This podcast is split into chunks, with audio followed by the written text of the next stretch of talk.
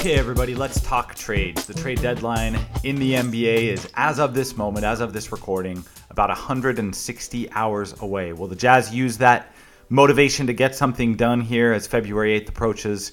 Here to talk about it with me is Ken Clayton. This is Dan Clayton, the associate editor of SaltCityHoops.com, um, here on a Salt City Hoops podcast. And Ken, one guy that the Jazz are not getting this trade season is Nikola Mirotic. Uh, the news broke today that he is headed for the Big Easy after New Orleans finally relented and said, "Okay, opt him into that second season so that he's uh, so that he doesn't have veto power over the trade." So Mirotic, who wanted Utah, is headed to New Orleans. Yeah, it was a lot less dramatic or uh, or uh, heart wrenching, uh, but it reminded me just a little bit of the uh, July 4th last year, where we found out there was a guy who we wanted, who who people thought they wanted among Jazz fans, and then he was gone. And then is he really he's gone? back. And we and we hung around for a day thinking, oh, now it now clearly this is probably just going to get done by the deadline. And then it happened the way we originally thought it uh, was going to happen. What was that? Was that just yesterday morning or was that Tuesday morning? I, I don't recall. Uh, I don't know. uh, They're all days. Yeah, exactly. It was the, it was the end of a day in January. Um, is what I remember. It was cold in New York Right. City the day that it all happened.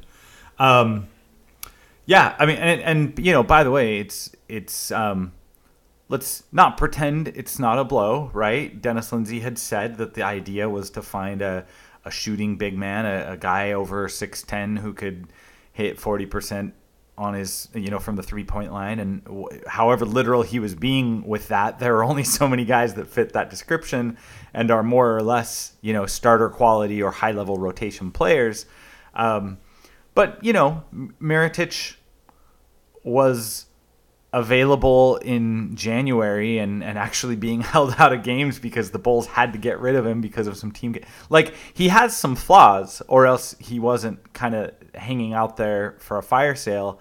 Um, so I don't know how do how do you how do you think the Jazz um, react? Like do you, like do you think this is devastating? How did you see Nikola? Um, fitting in and now and now not fitting in like what kind of an impact do you think that'll have on the jazz's strategy Well, I, two or three questions there. I, I think this is a, you know, this is a guy they were potentially after, very interested in. I doubt he was the only uh, line they had going there. Um, and, you know, maybe he was their number one guy, but I'm sure they have a an option two and an option three as well. I think he was an intriguing fit. I think the P, the reason why I think fans probably jumped on the bandwagon very easily is this is the Utah Jazz, and we with whether it's always uh, uh, what's the word I'm looking for? Not deserved, but whether it's real, you know, wh- whether it's true or not, we always get a little bit of a persecution complex. But here we had a guy who said he was intrigued by Utah. He was intrigued by Quin Snyder. He apparently wanted to come to Utah. So I think fans got on that bandwagon a little bit. When it boiled down to it, and you really take a look at him, you know, he he is what you said. He's probably not a full time, full fledged starter guy, but he's a he's a borderline starter. Uh, a, a a guy who's going to play good, well in a role, probably on the court with Gobert. He, he seemed like a good match of that, but there's no way that he was going to. I mean, I mean, I don't think he was going to, you know, be a potential All Star or anything like that. So it's it's not a devastating blow in my opinion. But uh, you know, if he was their top option, then you know I'm sure it, hurts a bit. But they move on to, to to Plan B, and I'm quite certain that Dennis Lindsey has one. Yeah, yeah, yeah. Well, so I mean, here's I think the reason why he made sense beyond the fact that he that he liked Utah and was intrigued about playing in in Quin Snyder's system, um, even though it's a little moot now. But hell, let's go there. Um, he, I think he's different from some of these other guys on the list of you know big men who shoot. In that, um, I think I think his gravity is different. I think he impacts the game a little bit differently than a guy who shoots 40% because he gets open shots because guys are helping. You know what I mean? Like like you know, Mike Muscala or Patrick Patterson, another guy that I have actually historically liked quite a bit. Um, I, I realize he's he's on a team that doesn't use him a lot, and he had a, a knee problem over the summer, so it's hard to tell how much of his fall off is that or the other thing. But But someone like Patrick Patterson, you know, can hit open shots, and that's why he shoots 39% from three. Someone like Nikola Mirotic, guys know where he is as soon as he crosses midcourt. Guys keep track of him. They they help off him because sometimes you have to, to in order to defend you know actions on the court, in order to defend the pick and roll, in order to um, be a defensive team with game plans. Like sometimes you make tough decisions about where to help from. Um, so I'm not saying he he never gets he never gets left or he's always guarded, but he just is someone that commands a different type of attention. I'm not sure yeah. there are a lot of dudes left on this list that really fit that um, you know that, that fit that criterion. But then had the Jazz traded you know favors away and brought Mirotic in in the same deal or in separate deals, like there still would have been nights that Jazz fans said, "Dang, I, I wish Derrick Favors was still around." Oh, absolutely. Yeah, because on a on a given night, even when the shot is falling, there's going to be a different matchup, and you're going to wish you had the Derrick Favors profile of a power, power forward. Um, I mean, we saw games like that too when Jazz played New Orleans a few weeks ago.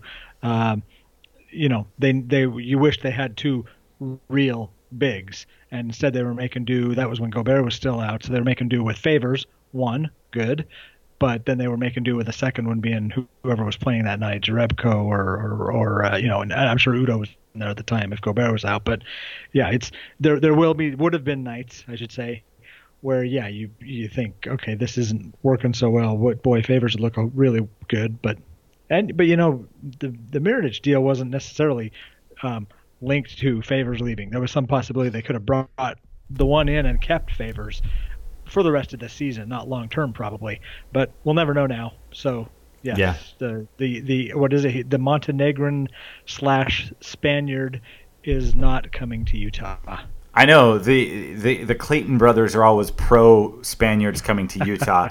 Mirotic is an adoptive Spaniard, or, or not even adopt. I mean, it's his adopted country. He's a naturalized citizen of Spain, uh, which I assume he did for career furthering reasons. But um, yeah. Yeah, and, and that's the thing. So so after Mirotic is um, is now off the board for Utah, um, there there's kind of the way you put it earlier when we were talking was there's kind of a clean slate because we don't know exactly what the Jazz are up to. I mean, we can surmise, we can, we can guess on some names, and obviously a lot of fans have guessed on names. There aren't a ton of very concrete rumors out there, um, you know, of of other targets. I think it was Kevin O'Connor who um, who mentioned that Detroit is really interested in Rodney Hood and is trying to pique the Jazz's interest in a deal involving Stanley Johnson. Um, Stanley is a former top 10 pick. Um, he's not a shooter. Um, in fact, he's a pretty bad three point shooter, although in his first yeah. two seasons, he averaged like 36 or 37% from the corners. So maybe the Jazz would say, hey, at least that's a starting point. He was a lottery pick because um, he's got some really neat physical tools, and because he's a great defender. Um, so the you know the Jazz could do something like that. But outside of Stanley, I just I, I don't know um, you know what names are on Dennis Lindsey's whiteboard right now, uh, unless you've got some um, hot rumors I haven't seen or or ideas. No, and I, and the problem I think with Stanley Johnson is again, according to what Dennis Lindsey says, they're looking for a more of a six nine six ten plus guy who can shoot from there. Not only can Stanley Johnson not shoot from there, but he's he's not that large. So well, sure, he, but... he's he's he's probably going to fit a different a, a, different profile they're looking for if they're looking at him at all. And and I have a couple thoughts on him for later, but uh, we but you know we'll I, I don't know that he fits in that same category as as the the role they were looking for for Mirotic. Yeah, for sure. I I mean, in that construct, I think you're trading for him because if you're moving Rodney and you know Thabo's out for Thabo Sefolosha's out for the season, who um, Jazz mostly transitioned him to the four because of some things they saw on the defensive end, but um, you know he's a part-time wing and. um, and if Donovan's going to see more minutes at the one, like, you know, at some point you need some wing minutes as well, unless you're just going to go full Alec Burks and Royce O'Neale to, to close the season in these last 30 games. Um, so I guess I guess I'm talking about Stanley Johnson in the hypothetical that they've done another deal to address the big man thing, or decided to ride it out with favors. By the way, which you know I still don't think is extremely likely, but it, probably the chances of that went up today with Nikola coming off the board. Like now, there's a scenario Sure. where you can imagine that they end the they end the year with favors, which by the way wouldn't hurt me. You know, wouldn't hurt my feelings personally. Like I think. Um, you know whether or not they re-sign him. Um, I'm not one of those people who who says you always have to get value back while you can. I think there's also value to be had in letting a contract expire, and, and I won't go into that. But um, but yeah, so I mean, they might trade for Stanley and trade for a big. They might not be interested in Stanley at all, and I and I guess that's the point I was making is we we kind of don't know. Um, we could we could talk, I guess, about some of the some of the targets that fans have been talking about and suggesting, but you had thought it might be a more interesting route to talk about it from the Jazz end and look at um, the players who we think are most likely to be outgoing rather than incoming. Yeah, I my thought was this is really just a public service. Not I'm probably giving us way too much credit, but you know, a lot of people inflate the worth of jazz players. Actually, some also deflate the worth of jazz players. Sure. So I thought it might be useful to talk about you know, uh, we you and I both have that list of four names that we think are the most likely to be shopped, and you've said, and I pretty much agree with this, that I think two out of those four will be gone. We don't know which of the two, which, which two out of the four. Um, but you know, talking about those guys, as far as what type of return would the Jazz potentially get for those players? Not not in player names, but as far as what what type of an asset are the Jazz going to get back, or lack of asset in some cases when you take on a bad contract. Sure. Yeah. So so my bold or not so bold prediction that I made at the halfway point of the season is that I said that at least two and possibly all of um, of Derrick Favors, Rodney Hood, Joe Johnson, and Alec Burks would be moved by the deadline. Um, obviously, there are different reasons that led me to predict that for each of those four, um, and we can get into that a little. Um, but yeah, let, I mean, let's let's dive in. Let's um, you know, obviously, Well, let's, let's yeah, let's start with Joe Johnson because I understand this is breaking news. I want you to know that he's angling, Angling? behind Yeah. the scenes. Yeah, angling. He's he's in a dark room, and he's trying to prepare his escape this from Utah. This is wait. It's in a it's a it's a room escape. So is he hanging out with What? Steph? yeah, he's hanging out with the Warriors. I imagine um, I imagine cigar smoke in this room. Oh, Um, of course. We're we're making a lot of jokes that will be funny to people who have followed jazz news closely this week. Um, the the angling is based on Marc Stein's report this morning. Marc Stein of the New York Times reported that veteran scorer Joe Johnson is angling behind the scenes to get a trade out of Utah. And by the way, there might not be anything technically untrue about that. I bristled at the No.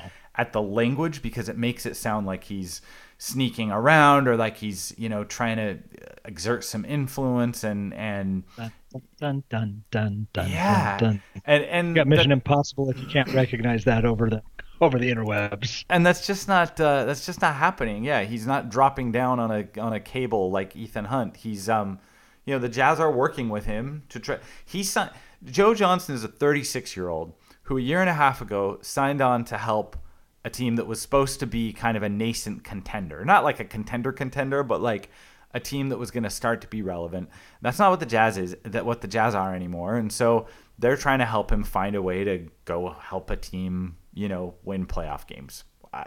Well, and all and also he's slowed and has been struggling for the most part this year. He's had a few decent games recently, so I mean, it just makes sense from the Jazz perspective to give some of those minutes to somebody else if they can, as long as they can make him happy and send him on and make sure they're not creating ill will between him and and uh, the organization that would you know that, that could affect other free agents down the line. That was a very gentlemanly way of saying what you just said. Yeah. So Because uh, like I mean- Joe has been kind of bad at times lately too. You know what I mean? Yes, he he has been. Well, no, I think he has been mostly bad. I, I think I said that, but th- recently he's had a few games where he's, you know, carried his weight. Let's Sure. put it that way. Sure. Um, but you know, going all the way back to when when he signed, um, he I, I think I've told you this before. The day he signed, I my first thought was, is there another Joe Johnson I'm not aware of in the league? Because I could not imagine that Joe Johnson with his you know, and I don't think he was a perfect player in his career, but I but I could imagine that Joe Johnson having signed in Utah. Um, and but he has been not only was he did he have his great moments in you know in the playoffs and I think he was a good mentor for some guys um, but I, I think he's just been 100% a professional and I don't think this the idea that he's doing anything untowards behind anybody's back is happening at all. I mean, just the fact that he whether he's angling or whatever we want to call it, and he's still at the Stars game last night. This is a guy who's who's definitely um, a part of this organization until he's not, and that's that's a cool thing that that he is doing it that way. Yeah, um, I, I think he will be playing for another team before February is out. I don't know if the Jazz will trade yeah. him. Um, it sounds like if they don't, then they're they they kind of have Plan B is, um, you know, he'll agree to take less salary, he'll get a buyout, they'll they'll cut him, and he'll go sign somewhere else as a free agent. Um, because other people know that, because the NBA knows that, um, they're not going to give up anything of value to acquire Joe Johnson unless they just need his salary in a deal to match. You know, like like if the Jazz trade Rodney Hood for someone that's making an eight-figure salary, they need another salary with Rodney Hood to make it equal roughly eight figures. So, yeah, like that is, I think what the Jazz will try to do over the next six and a half days. Um, and if that doesn't happen, I, I think he'll get a buyout. But he's the he's the one Jazz man who I think we can confidently say um, that he will, you know, after the All Star break, he will be flying to some other city to resume play in the NBA this yeah. year. Yeah, and that's absolutely most likely. You know, uh, I think he could, you know, be involved in some sort of trade, but it's not going to be a trade that's going to bring back what we'd normally call an asset, or or if it did, it would also come with a bad contract. I mean, nobody. So Joe Johnson makes ten point five million dollars. Uh, so we got to get something back in that ballpark. We're not going to get a ten point five million guy who's playing great and and developing or whatever. You're going to get back a guy or guys who somebody else is done with and you know maybe best case or or or a guy who somebody's done with and a second round pick, but that's about it. You're not going to get much because teams will take the chance on maybe we can pick him up in the in the on the uh, buyout market. Well, sure, but, uh, unless again, you know, maybe a team that's unless he's attached to somebody else. Right. Yeah. Right. If there's a team that's high on Rodney Hood and has a yeah. guy who they know that they're not going to be able to pay going forward, even though he's a semi good basketball player uh, you know, a, a, high level rotation player, um, maybe even a, you know, someone who starts some games, whatever.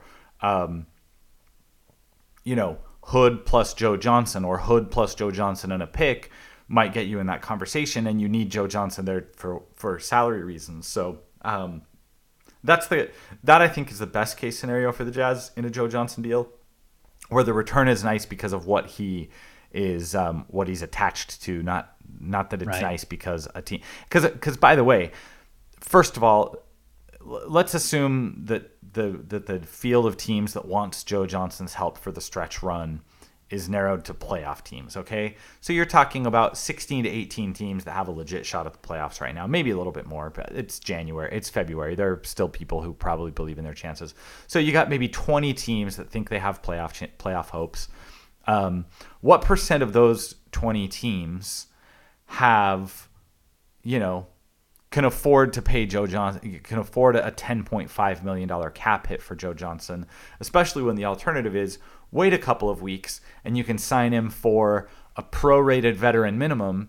The the the prorated vet minimum the, the vet minimum would cost a team 1.5 million and they would only pay about a third of that. So i mean just the math doesn't make right. sense for joe johnson to wind up on a contender that way. In fact i think what's most likely is if the Jazz do trade him, it's not even to the team that wants him for the stretch run. I think wherever he winds up after February 8th, that's the team that cuts him so that he can go sign for Cleveland or whoever um, at the minimum. So that's my prediction anyway. Yeah, I mean, unless he's bundled with somebody else, and they and that and somehow actually does get to the team that that will take him for a stretch run, but more because of the other, more because of the Hood or the Favors or whoever he's he's going with, and it's more likely to be Hood in that case because Hood has the smaller salary, and his value should be higher than what his salary would indicate because he's still on the rookie deal. Well, let's do Hood next then. Okay. Um, Hood is another of the. What do you What do you think? Go ahead. Yeah. What do you think you're going to get back from Hood? Um, you know, I've been digesting the the words from the Salt Lake Tribune's Tony Jones on this topic. Tony thinks there's a real market for Hood, um, and I believe that. You know, like Hood's a good player, and I I get all the reasons why. You know, now kind of his his future role with Utah is in question a little bit because a player that mostly plays his position has emerged as a as a stud and a future star. Um, but Rodney Hood has a lot of value. And the other thing that, that people don't think about with the the so like everybody talks about how this summer is going to be tougher to find cash um, than previous years, and that's going to impact free agents and restricted free agents. The corollary of that that nobody's really talking about enough is that means if you like a guy like Rodney Hood, you know, 27 of the 30 teams aren't going to have money this July to go after Rodney Hood in free agency. So mm-hmm. his his rights, his free agent rights, his RFA rights and matching rights are actually worth a decent amount in in this environment. Like more than they might be in a year when a third of the league had cap space. If a third of the league if a third of the league had cap space, they would just say, "Ah, screw it. I'm not giving up assets. We'll just we'll just call him in July and see if we can work something out." Um, very few teams can do that, and that's one of the reasons why I think Rodney might be the Jazz's best asset today, inter- outside of maybe their their draft pick. Their um, their best available asset um, in both basketball terms and asset terms. Um, and and that's part of the reason why I think it's it's extremely likely that it's that he gets traded because he's one of their most valuable assets. He's also their third best wing right now. Um, so you know if you've got a guy who is that valuable as an asset and and he he may have reached a point where his asset value is greater than his basketball value because you have Joe Ingles and Donovan Mitchell like I, you know, it doesn't give me any pleasure to say this, but I, I I think Rodney Hood is the piece. I think he's the piece that gets something semi-substantial done. That not not that I think that the Jazz are going to go out and add some major impact player or a stud, but like if they do something semi-major that that messes with the rotation or the starting lineup in a major way, it's going to involve Rodney Hood going out. Yeah, I would 100% agree with I think everything you said there. Um, he he is. I said biggest, a lot of things. Well, you did. That's why I had to caveat that just in case I missed one point, and that was the one I disagreed with. Um, yeah, he has the he does have the best value, especially um, at this point. I mean, I think Favors has some very good value too, but he's you know paid a good chunk more. Uh, Rodney, dollar for dollar, is a great value. Somebody can get the inside track on keeping him long term. Um, and we've heard at least two teams that are interested in him. So, you know, the question is, you know, can you get a first back from that? Can you get a another young player, develop, somebody you can develop who are, or who is developing who's just not a good fit with that team? That doesn't quite define Stanley Johnson, who we talked about before, but you know, somebody kind of like that. Um, you know, can you get something like that back and, and hope that that's a better fit with the roster? Because you're right. Right now, the backcourt is a little crowded. Uh, Rodney probably can play some, you know, small forward on that that part of the wing, but he gives up a little bit more there, uh, especially on the defensive end. So I think, I mean, I, I, I expect he, at this point with the change that you mentioned earlier to the possibilities of favors getting traded, I think Hood is now my top you know, if I was laying odds, he'd be the highest odds that he's moving on by by this time next week. Is it? This is a tangent, but is it a little fishy that he keeps getting shut down for games one at a time? Well, I don't know. I, you, I mean, you already know I asked that question, or you and I were bantering about it back and forth on instant messenger. Um, but I also, you know, trust what I do read from from Andy, from Tony Jones, and I think, um, you know, they seem to think that if he's injured, he's injured. Um, Andy Larsen mentioned he's seen some workouts where he's limping, so maybe not. The the thing that, had, just raises a little bit of doubt to me is they keep announcing the day before, and just in general, historically, injuries are decided a little closer to game time. so. I, I don't know. I didn't. It didn't make me wonder as much until we started seeing the other players around the league getting held out and basically saying they won't be playing again until either they are traded or after the trade deadline. Right. Nikola um, Mirotic, so, Tyreke Evans. Yeah. Right and uh, Noah. Yeah. Yep. So. I, I, so I by the way, I'm with you. I, I, on top of everything you said, I just don't think it's a very jazz type thing. I don't, I don't think that's right. I don't think that's how they operate. If, which is to say, I, I could see them shutting him down if they had just decided that it was time to move on and they were going to trade him. But I don't think they would give him a fake injury to mask the fact that they're just sort of done with him. Um, and if it was really truly a fully fake injury, like you said, like that, uh, they would literally almost be what telling him go out and act like you're injured, go out and limp. Yeah, yeah, yeah. I mean, and, and, by the way, pro- like eh, like people don't think about this. They'd probably be committing insurance fraud because they have insurance policies that pay eighty percent of guys' um, salaries so uh, when they're hurt. So you know, like I, I just don't. You, you'd, you'd have to take a lot of risks legally and and PR yeah. wise and otherwise um, to make that decision. I just it doesn't feel like something the Jazz would do. Um, right.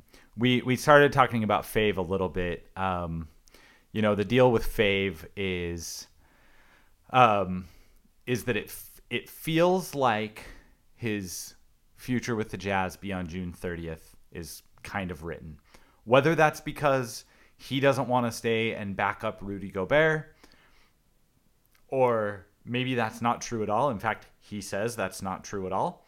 Um, the, like those were his words, not true at all. Yeah. When he responded to a fan who said, "Is it true that you have decided you won't, you know, you won't stay in Utah?" Um, so, so, but that narrative is out there enough that that tells me that if that if it's not true, it's because the Jazz are trying hard to justify, you know, their desire to deal him now. Um, so so because his future past June 30th, it, it, feels like the Jazz will probably go a different direction. There's this sense of, you know, got to get something now, which is a sentiment that I understand, but also I, I don't agree with it in absolute terms. Um, and I, and I don't think the Jazz can give favors away. So what what do you think, Ken, is the um, is the fair return for favors? Well, that's a good one. I really was probably better prepared when I thought about uh, the other guys. With favors, I mean, on talent, you would like to think you get a first round pick back, but in this market for picks and as a rental for 32 games or fewer, you you may not. So you may get um, probably my best bet for it if you trade favors alone, not not aggregating him with other players is you probably get one young, good player, and then filler. Um, may, and you know maybe a second. I don't know that you get a first just because of his contract situation.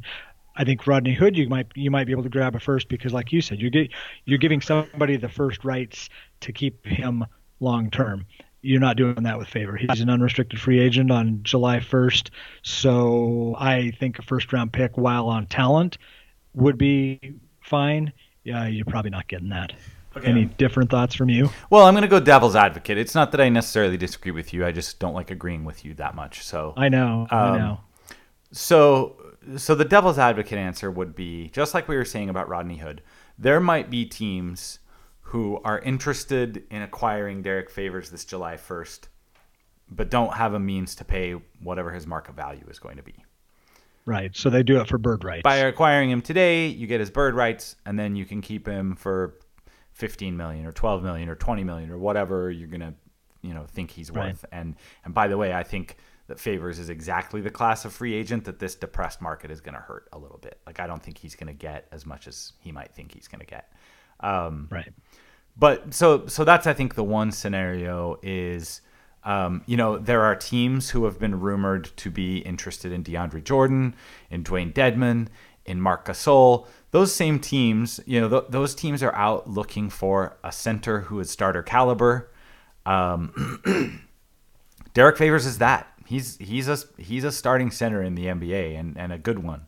Um, and so I, I do think that there's a chance that someone that one of those teams who is after a um, you know, who, who's after a starting caliber center, um, once DeAndre Jordan lands, once Memphis decides what they're doing with Marc, I, I, I do think favors could be part of those conversations. But then when you look at who those teams are, I can't quite construct a deal coming back the other way. Like, like I don't know. In fact, Zach Lowe made the comment today about Milwaukee. He said, you know, I'm not sure Milwaukee has the assets to get Derrick Favors. Um, and by that he means they're not going to trade any of their main guys for for an expiring contract. So, you know, you're not getting Jabari, you're not getting Khris Middleton. Um, and after that, they mostly have kind of middling guys on low eight figure salaries, and I'm just not sure that that's you know I'm not sure that Mirza Teletovic for Derrick Favors gets it done. Um, so that's that's I think the hard thing for me. It's not that I can't find value for favors in this trade market. It's that the places where I see pockets of interest aren't places where there's a really clear deal to be made. Yeah, I can agree with that because a lot of times you do look and you say that is a good fit, and you just can't find the match. You can't, you know, this guy'd be fine here, that guy'd be fine there, but how are you going to put the deal together, all the pieces, and you just can't find a match. And I, I think you're right about that, and I think that will um, hurt his value. And I do think for whatever reason, folks are hanging on to, from what we were hearing, folks are hanging on to first round picks this year. Um, I know. Uh, who just gave one up? New Orleans just gave one up today, but uh, A good one general, too, sounds like- although yeah, although it was attached to Omer Asik's salary, so I think part No, of it I was know. you know, yeah. Well, now just as we were starting out, I did see. Let me see if I can find the tweet quickly. Somebody asked, somebody floated a Milwaukee deal, and I think the reason why, you know, it was a tweet to Tony Jones, and he said, "Yeah, you probably make that call and just see." And the reason why they it involved the guys you were asking about. Here it is. Um, it does involve Jabari, so the first thing you might say is no, there's no way that's happening. Uh, but the reason this one maybe works is because they're attaching one of the, a bad contract to it. They're saying Dellavedova. So Jabari and Del- Dellavedova for Hood and Favors and a first, which I know the Jazz would be reluctant to give up. But No, I don't think they Oh. would be for Jabari. Honestly, I, I think if no, you could, okay, that's true. Yeah, I think I think if you could, so Jabari is a dynamic scorer who was like a twenty point per game guy um, when he was healthy, even though he was still super young and still learning the game and still not that efficient. Like he, like you put him next to Donovan, and you've got like a really potent scoring combination. Now he's due for a payday this summer. He's going to get paid. How much he's going to get paid? I think that's part of it. But I think you're right in the sense that to get into the conversation on Jabari, and this is even if he's available. We don't know if he's available. Right, I think right. probably um, eventually Milwaukee is going to have to make one of Khris Middleton or Jabari available for via trade. Is is just my guess because um, when you throw Giannis in that mix, I, just think those are three guys that are pretty similar positionally. You know, they're big wings who can all play some three and some four, um, but are versatile. You know, like they're similar enough, and I just don't think they can pay them all. So, um, so which of those two guys are they going to make available eventually? I don't know. I would take either one. I, I think I think Khris Middleton is amazing. I think Khris Middleton would be the perfect third guy for this Jazz team next to Gobert and Donovan Mitchell. I th- I might even like Khris Middleton better for the Jazz than Jabari Parker. But I think to get in the conversation for either one, you have to start by offering Fave because they're one of the teams that wants a big, Hood because Hood's the best asset, a pick, and take back a bad contract. You have to offer those four things, or they're not even going to stay on the phone with you. And you still might not be the best offer because if they make Middleton and Jabari Parker available on the trade market, they're going to get flooded with really good offers.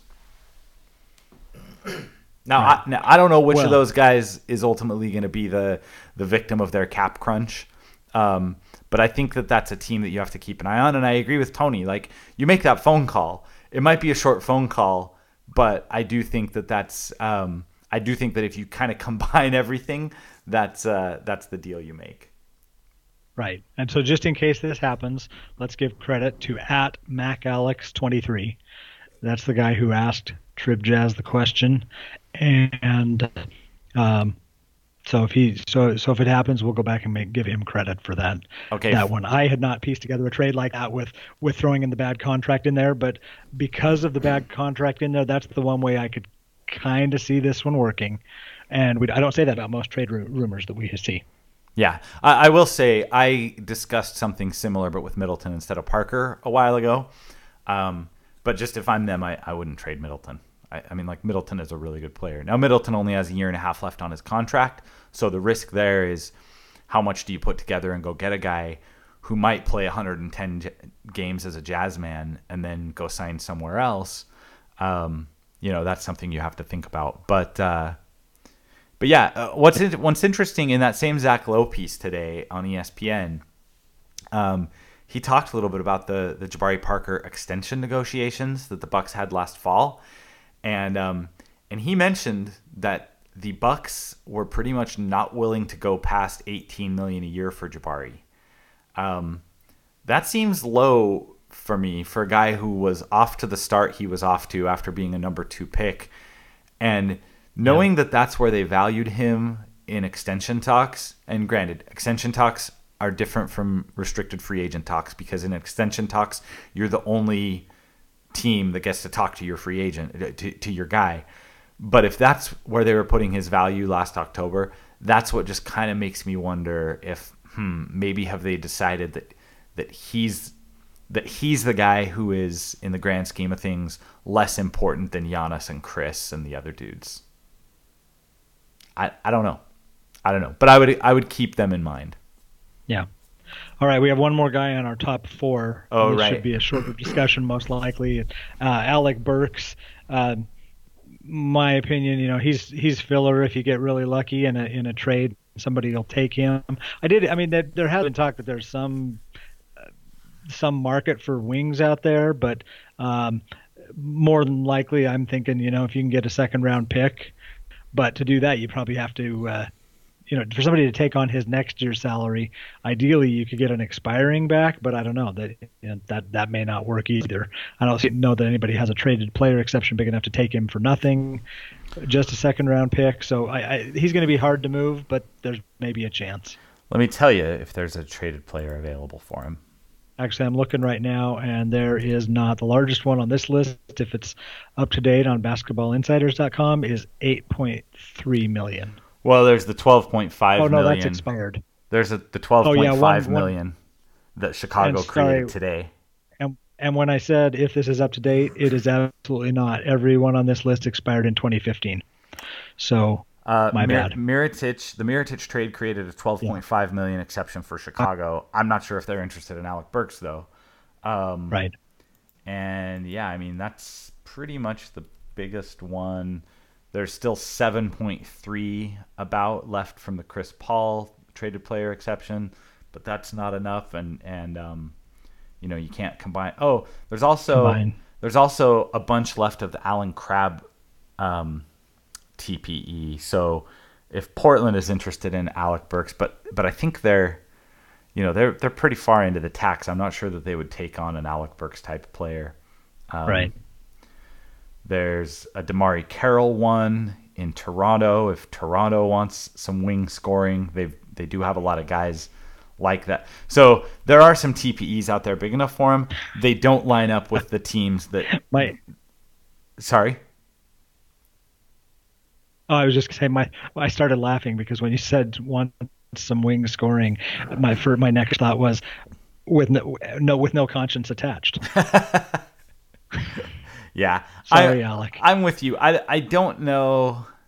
Right. I think when the season started, everybody assumed that Alec Burks was a negative trade value piece, meaning something that you would have to attach value to to get someone to take him.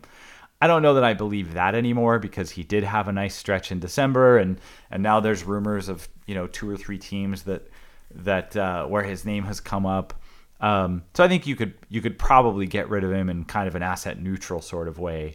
But yeah, I he, I don't think I don't think at this point in his career he's he's bringing back a major asset in a trade, especially yeah. if um, you know, especially because he's not expiring. He has one more year left uh, in the low eight figures, and and that's just a lot even for the teams that like him. Yeah, no. So to sum it all up, Burks and Johnson aren't bringing you back really any kind of asset. They might help with making a deal work, but Johnson's going to be easier on that because he's expiring. Right, right.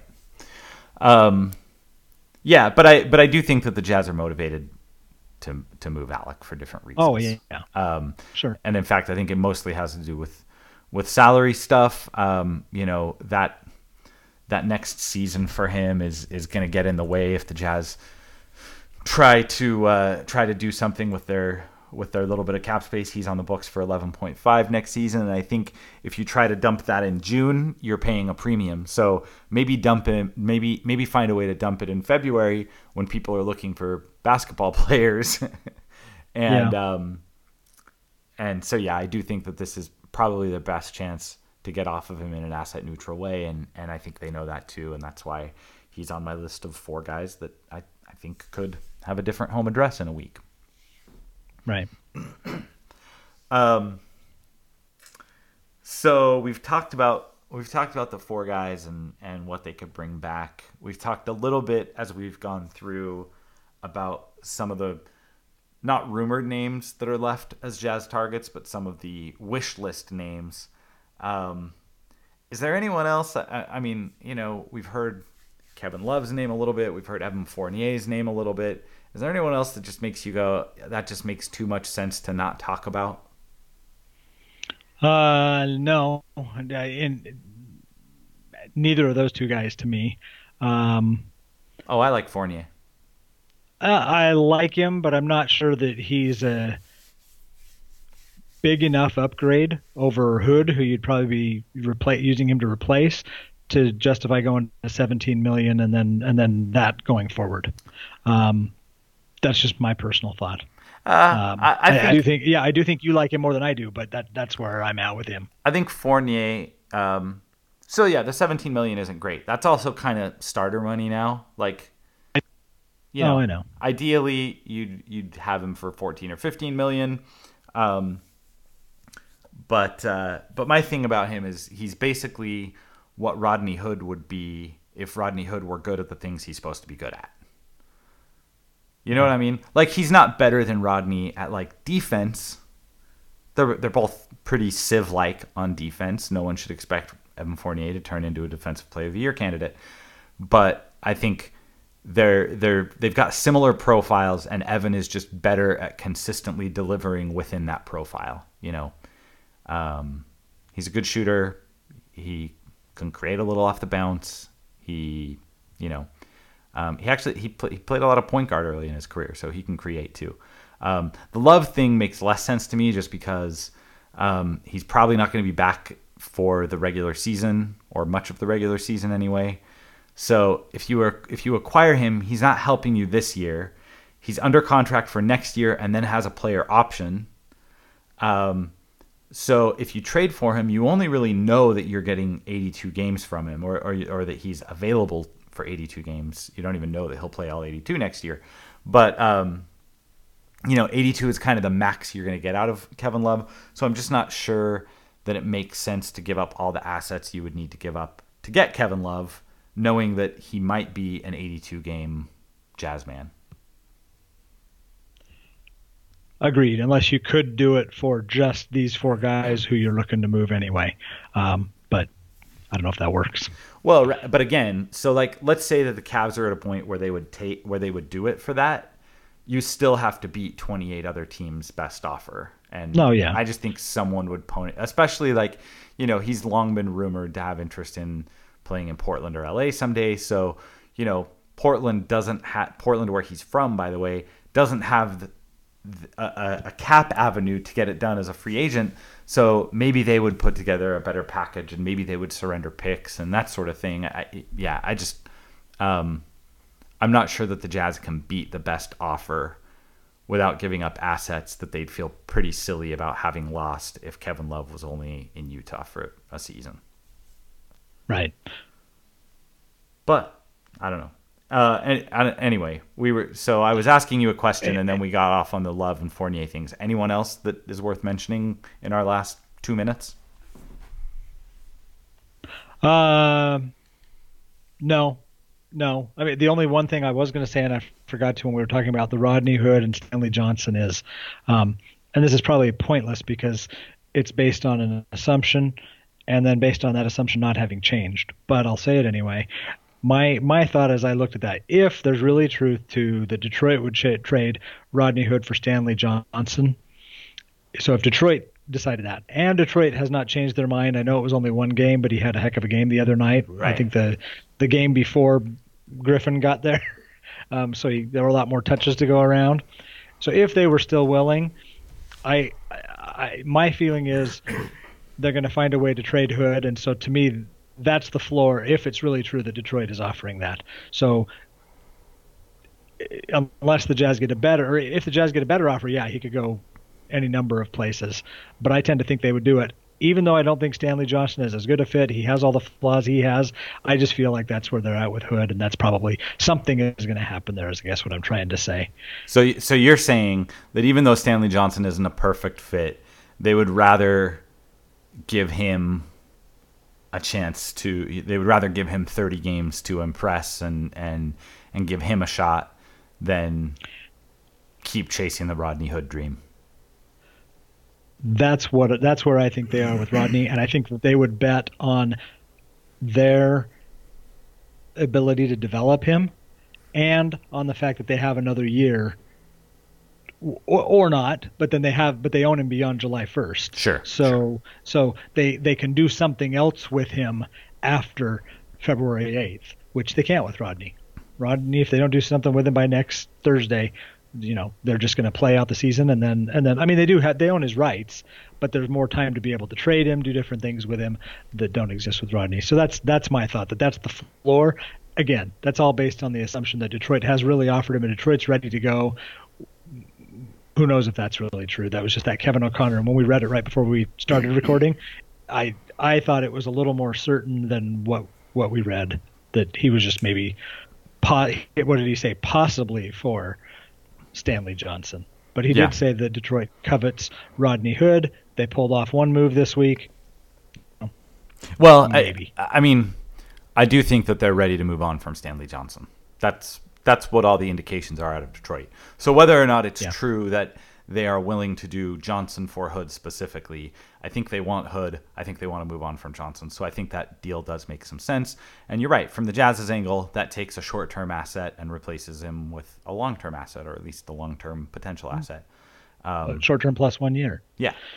Um, by the way, Stanley Johnson tonight, this is Thursday night when we're recording this, uh, had 14 points, three rebounds, and three assists in a two point win over Memphis. Shot two for eight from three, though. That's the that's the wart when you talk about Stanley Johnson. Which which is what he shot the other night. I mean, percentage wise, he shot one for four on his on his big night. So yeah, Yeah. You're, you're certainly not getting the three out of him. he yeah he's just not going to be great at that um, so he's going to be uh, this is a terrible analogy um, because he's much better than this but like he's a rich man's elijah millsap like he's going to defend the heck out of the ball um, he's an athlete he's a slasher he's a much better athlete than elijah but he's just he's not gonna he's not gonna win a lot of games from the three point line um, all right well we have six days and change to see what happens. Um, I'm sticking by my prediction. I do think that the Jazz will make deals. I think they'll make multiple deals, and I think um, that they'll do something that messes with the rotation in a meaningful way. I think something big will happen um, in the next six days. Ken, what's your prediction for the deadline? I'm right on board with you. I still think you're at least two out of those four, and and possibly more. We didn't get to this part of our podcast, but I mean there are a couple other names that could be on the move. We can uh, talk about those later or never. But uh, but those but the big four, th- those the four names are the ones that are really most likely to. Uh, be headed out of Salt Lake, and I and I'm with you. I think at least two of them will be, maybe three, maybe four. We'll find out and we'll talk about it when it happens. This is the Salt City Hoops podcast from saltcityhoops.com.